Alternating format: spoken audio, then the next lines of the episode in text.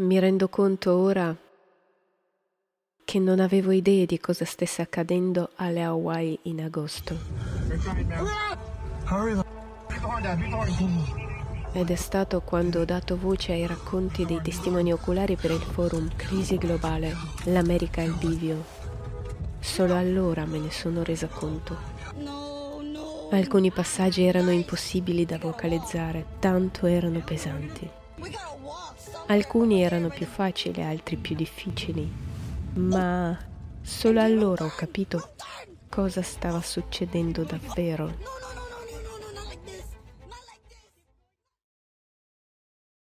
Poi, mentre lavoravo con i filmati di Lahaina in fiamme per i post sui social media, mentre ascoltavo più e più volte le storie delle persone con tutta la loro impotenza, paura e rabbia nei confronti dei politici. Solo allora ho iniziato a comprendere il quadro generale. Immaginate che quello che sto per scrivere sia vissuto da voi,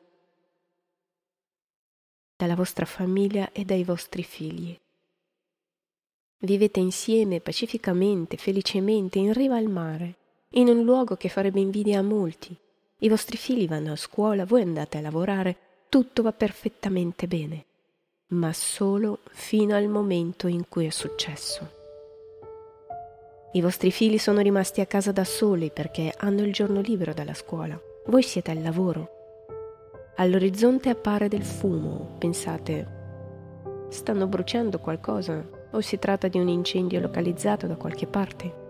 I vigili del fuoco arriveranno e risolveranno il problema e la vita continua normalmente. Nessun avviso, nessun annuncio, nessuna sirena, niente. Solo il fumo sale sempre più denso. A un certo punto ci si ferma e ci si chiede se non stia succedendo qualcosa. All'improvviso salta la corrente, internet si blocca e tutte le comunicazioni con il mondo si interrompono. Provate a chiamare la linea di emergenza, non funziona. Che diavolo sta succedendo? correte a casa dai vostri figli, qualcosa vi dice di sbrigarvi. Stanno bene? Ma mentre percorrete la strada in auto, cominciate a notare il panico. Ci sono molte auto in strada, facce spaventate, e il fumo si aggiunge il fuoco che arriva a rotta di collo perché soffia il vento forte.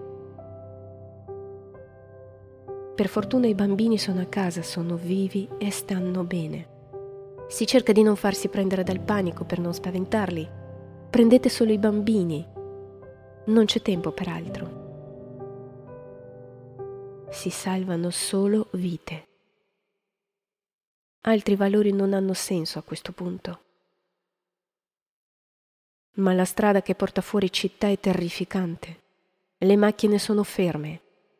Perché siamo fermi? Dobbiamo uscire da questo inferno al prima possibile. Cosa diavolo stanno facendo là davanti? L'aria è irrespirabile, insopportabilmente calda. Bambini, state bene? Vedi l'uomo vicino alla strada. C'è una donna distesa lì. Deve essere morta. Non posso aiutarla. O forse sì. Cosa dovrei fare? Finalmente stiamo uscendo dalla città. Tutto è molto lento, molto lento. Ma ora ne stiamo uscendo, stiamo uscendo. Che diavolo sta succedendo? La polizia ci rimanda indietro, nel fuoco. Magari me lo sto sognando. Questo non può essere vero. Sono intransigenti, ci stanno riportando di nuovo all'inferno. Dio, cosa ci succederà? Chiamo la polizia e per la terza volta riesco a parlare. Dicono che le linee elettriche sono interrotte e che dobbiamo tornare indietro. Ma la corrente è saltata. Cosa sta succedendo? Non è normale. Dobbiamo andare al mare. Dio, ma le onde sono enormi, enormi. E i miei bambini piccoli? Come faremo a farcela? Il mare è agitato. Ci tenevamo stretti con i bambini o meglio stavamo cercando di tenerci, più volte siamo stati staccati l'uno dall'altro. Io provo una paura inimmaginabile, impotenza e orrore nel vedere come il mio bambino tende le mani e l'onda lo allontana da me. Raccogliendo tutte le mie forze,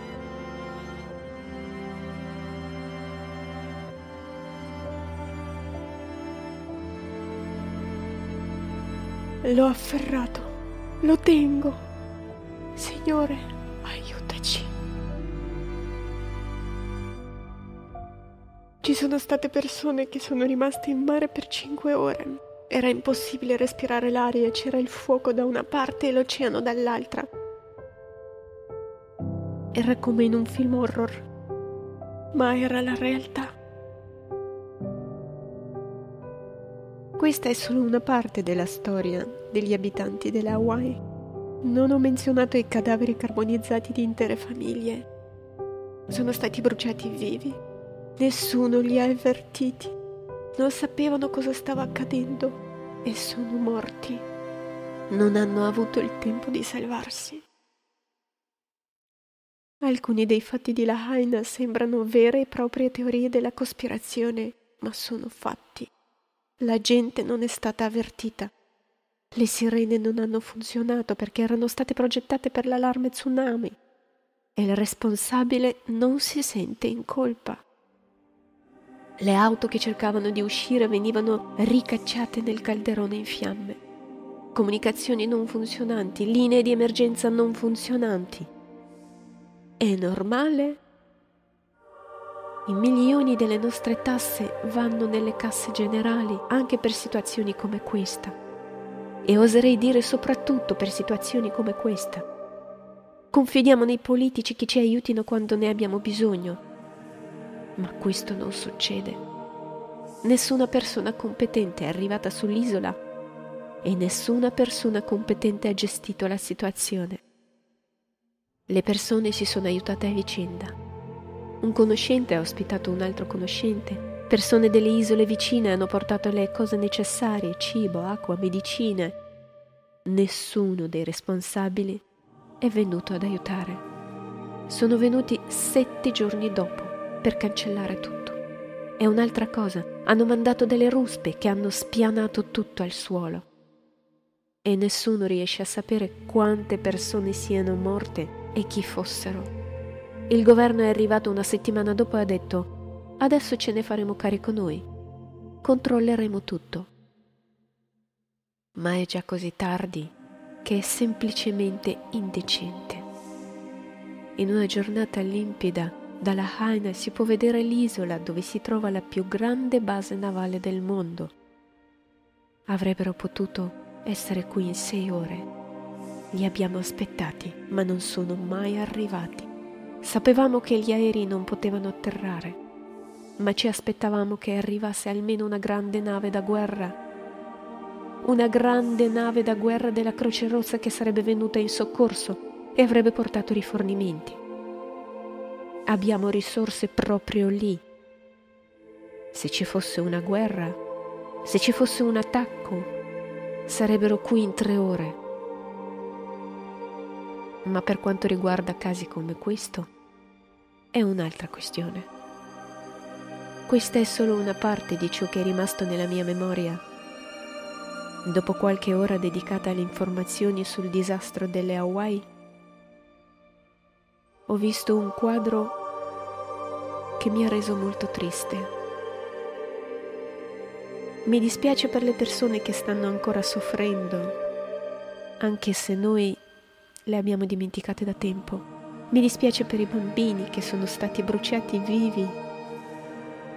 Mi dispiace per i genitori che morivano in agonizzando nel fisico e soprattutto nell'animo, nell'impossibilità di aiutare i propri figli morenti. Mi dispiace che il mondo, che noi uomini siamo così presi dai nostri giochi egoistici da non vedere il dolore di un altro essere umano non riusciamo a dare uno sguardo sobrio alla situazione che ci circonda e iniziare ad adottare un approccio responsabile per risolverla, perché non vediamo che presto sarà il nostro turno. Svegliamoci, guardate il forum internazionale online Crisi globale la responsabilità su tutte le piattaforme mediatiche e sui social network.